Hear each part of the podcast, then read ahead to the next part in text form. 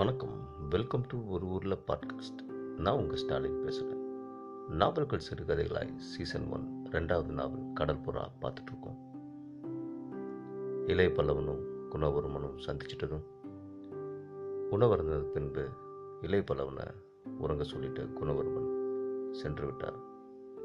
அதற்கு பின்பு என்ன நடந்தது என்று பார்க்கலாமா? இளைய பல்லவன் தன் கையில் இருந்த காட்டுப்புறாவையும் எதிரில் இருந்த வீட்டுப்புறாவையும் மாறி மாறி பார்த்துட்டு நின்றிருந்தார்.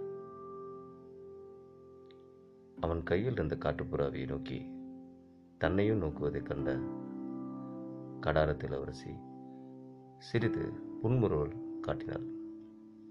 இளைய புலவன் அவள் என்ற அழகையும் உள்ள ஓடிய எண்ணங்களையும் விளைவாக அவள் உதடுகளில் தோன்றிய புன்னையை கவனித்ததன்றி அவள் கழுத்தில் வலை வந்து மார்பில் தொங்கிய நவரத்தின மாலையை பார்த்து அவள் புன்னையின் ஒளிக்கு முன்பு அந்த மாலையின் ஒளி எத்தனை சர்வ சாதாரணமானது என்பதை நினைத்து வியந்தான். அந்த நேரத்தில் அங்கே அந்த இருவரும் மிகவும் ஒரு சங்கடமான சூழ்நிலை தான் நின்றுருந்தாங்க. நாமும் அதை கொஞ்சம் கடந்தே போவோம். இரண்டாம் ஜாமம் துவங்கிவிட்டது இலை பல்லவரே என்று பேச்சை வேறு திசைக்கு மாற்ற காஞ்சனாதேவி கூறுகிறாள்.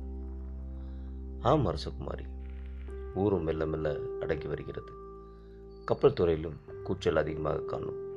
வீதியிலும் ஜன நடமாட்டம் குறைந்து விட்டது என்று கருணாகரன் பல்லவன் சொல்கிறான். வீதியில் மட்டுமல்ல வீட்டிலும் சத்தத்தை காணும். உறங்கும் நேரம் வந்துவிட்டது. உங்கள் பணிப்பெண்கள் காத்திருப்பார்கள். செல்லுங்கள். நீங்களும் உறங்குங்கள். அதோ மஞ்சம் இருக்கிறது என்று காஞ்சனாதேவி மூளையில் இருந்த அந்த கட்டில காமிக்கிறாங்க. வேறு ஏதாவது வேணுமா? வேறு எதுவும் தேவையில்லை அரசகுமாரி. மஞ்சம் கூட தேவையில்லை. என்னால் தரையிலும் படுத்து உறங்க முடியும். ஆனால் இன்றிரவு உறக்கம் பிடிப்பது கஷ்டம் என்று கர்ணகர பல்லவன் கூறுகிறார். என்ன சிக்கல்கள்? அரசியல் சிக்கல்கள். உங்கள் நிலை என் நிலை அனபாயருடைய நிலை. சாதாரண அபாய நிலையிலே அரசு நமது உயிர்களை மட்டும் பாதிக்கக்கூடிய நிலை அல்ல பெரிய அரசுகளையும் பாதிக்கக்கூடியது. சோழ நாடு வேங்கி நாடு கலிங்க நாடு கடாரம் இத்தனையும் பாதிக்கக்கூடிய சிக்கல்கள் இந்த ஒரே நகரத்தில் பாலூர் பெருந்தூரில் ஏற்பட்டிருக்கிறது. என் மனதில் ஏதேதோ எண்ணங்கள் எழுந்து மோதுகின்றன. கலிங்கத்தால் நான் அழிவேனா? அல்லது என்னால் கலிங்கம் அழியுமா? என்பது கூட புரியவில்லை எனக்கு. காலம்தான் இதற்கு பதில் சொல்லும் என்று ஏதோ தீர்க்கதரிசி போல பேசினான் கருணாகர பல்லவன் அவன் உணர்ச்சி வசப்பட்டதைக் கண்டு அரசகுமாரி அசந்து போனாள். காலம் கருணாகர பல்லவன் வார்த்தைகளை தான் சரியென நிரூபித்தது. பிற்காலத்தில் தொண்டைமான் என்று சிறப்பு பெயர் பெற்று பெரும் படைகளுடன் கலிங்கத்தின் மீது படையெடுத்து அழிக்கவிருந்த இளைய பல்லவன் அப்படி ஒரு காலம் வரும் என்பதை அந்த இரவில் நினைக்காவிட்டாலும் தமிழர்களுக்காக கலிங்கம் இழைத்த அநீதிகளை எண்ணி அவன் இதயம் கொந்தளித்தது. அந்த கொந்தளிப்பின் விளைவாக உணர்ச்சி வசப்பட்டு பேசிவிட்ட கருணாகர பல்லவன் மெல்ல சூழ்நிலை திரும்பி அரசகுமாரி உணர்ச்சி வசத்தால் ஏதோ பேசிவிட்டேன். நீங்கள் உறங்கச் செல்லுங்கள் என்று முடிவாக கூறினான். மேற்கொண்டு எதுவும் பேசாமல் திரும்பிய காஞ்சனா தேவி இதை பிடிங்கள் என்று தூது புறாவையும் அவளிடம் நீட்டினாள் அதை தடவிய ராஜகுமாரி அப்பா சீனத்து பட்டை விட எத்தனை மென்மை எத்தனை வளவளப்பு? என்று கூறுகிறாள். அழகில் இணையற்றது அறிவிலும் இணையற்றது. தூது மட்டும்தான் செல்லும். அது மட்டும் இல்லை அரசகுமாரி பழகினால் பல வேலைகள் செய்யும். வேவு கூட பார்க்கும். எதிரிகளின் நடமாட்டத்தை கூட சிறகை பலமுறை அடித்து சொல்லக்கூடிய ஒரு அறிவான புறா என்று இளைய பல்லவன் கூறுகிறார். ஆச்சரியத்துக்குள்ளான அரசகுமாரி அதற்கு மேல் ஏதும் சந்தேகம் கேட்காமல் வருகிறேன் நிலை இரவில் ஏதாவது அபாயம் நேர்ந்தால் புறாவை அனுப்புகிறேன் என்று சொல்லி நகைத்துவிட்டு செல்கிறாள். நீங்கள் அனுப்ப தேவையில்லை. அதுவே இந்த அறைக்கு வரும் என்று கூறிய கருணாகர பல்லவன் அரசகுமாரி கண்ணுக்கு மறைந்தவுடன் அறைக்குள் திரும்பி மேலங்கியை கலைந்து பஞ்சனில் படுத்தான். அன்றிரவு அத்தனை சுலபத்தில் அவனுக்கு நிம்மதியளிப்பதாக காணும். சுமார் அடுத்த அரை ஜாமந்தான் அவன் படுத்திருந்தான். வீதியில் தடதடவென புறவைகள் வரும் சத்தம் கேட்கவே சட்டென்று எழுந்து சாளரத்துக்கு வெளியே தலை நீட்டி பார்த்தான். ஒரு நான்கு புறவிகள் எதிரே இருந்த மாளிகை தாழ்வார்த்து வெளிக்கூரை இருட்டடித்த இடத்தில் நகர்ந்து நின்றன. அந்த புறவிகளில் இருந்து குதித்த போர் கவசம் அணிந்த வீரன் ஒருவன் வீதியில் இருமுறை அங்குமிங்கும் உலாவினான். பிறகு திடீரென்று குறுக்கே நடந்து மாளிகையின் கீழ்கதவை லேசாக மும்முறை தட்டவும் செய்தான். அவன் தட்டுவதற்கும் இரண்டு அறைகளுக்கு அப்பால் காஞ்சனா தேவி ஓடி வருவதற்கும் சரியாக இருந்தது.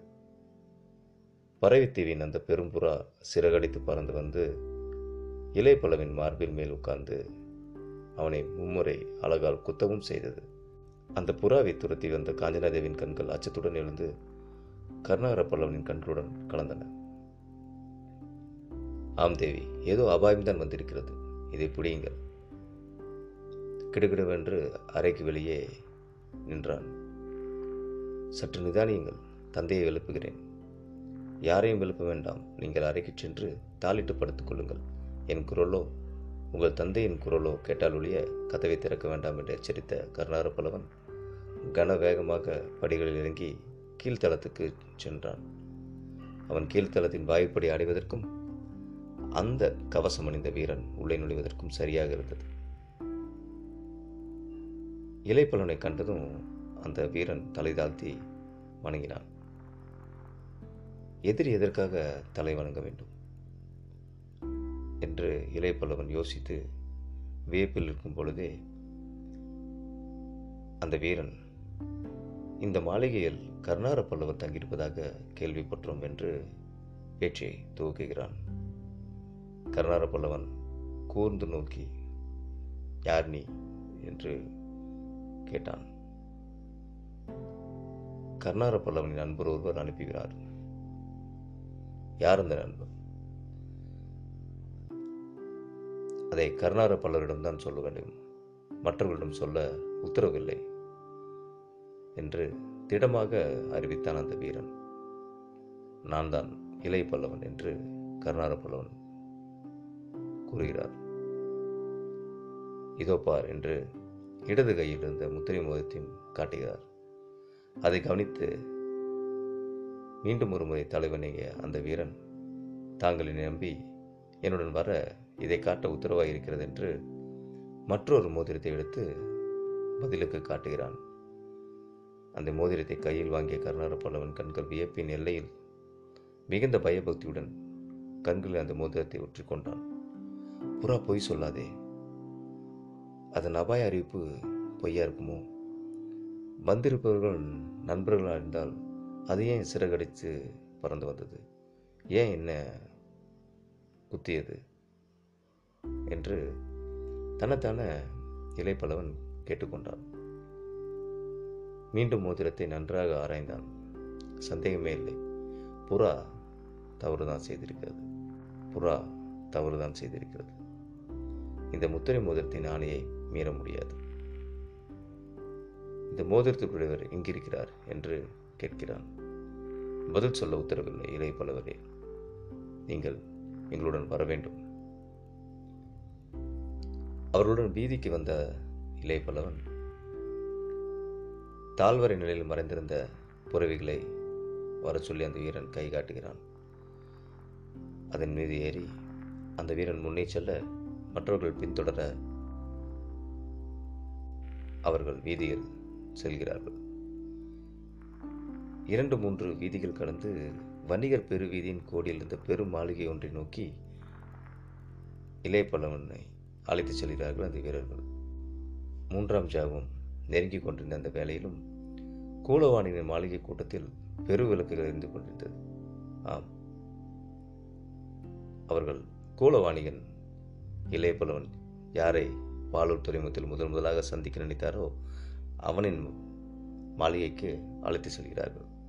அதனால் இளைய பல்லவனும் கொஞ்சம் தைரியமாக தான் போகிறாரு நம்பிக்கையாக தான் போகிறாரு நண்பர்கள் வட்டாரம் என்று ஒரு நம்பிக்கையுடன் அங்கே செல்கிறார். அந்த மாளிகை கூடத்தில் பெரு விளக்குகள் எரிந்து கொண்டிருந்தன.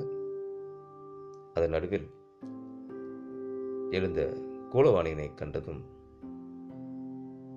கர்நார பல்லவன் பெரு வியப்புக்கு மட்டுமல்ல அதிர்ச்சிக்கும் சீற்றத்துக்கும் உள்ளானான் என்று எழுத்தாளர் இங்கே எழுதியிருக்கார்.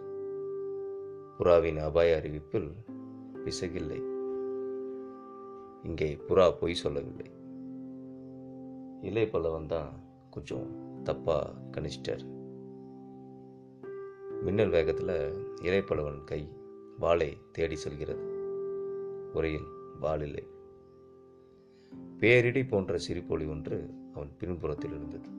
யாரா இருக்கும் வாங்க. அடுத்த எபிசோடில் பார்ப்போம்.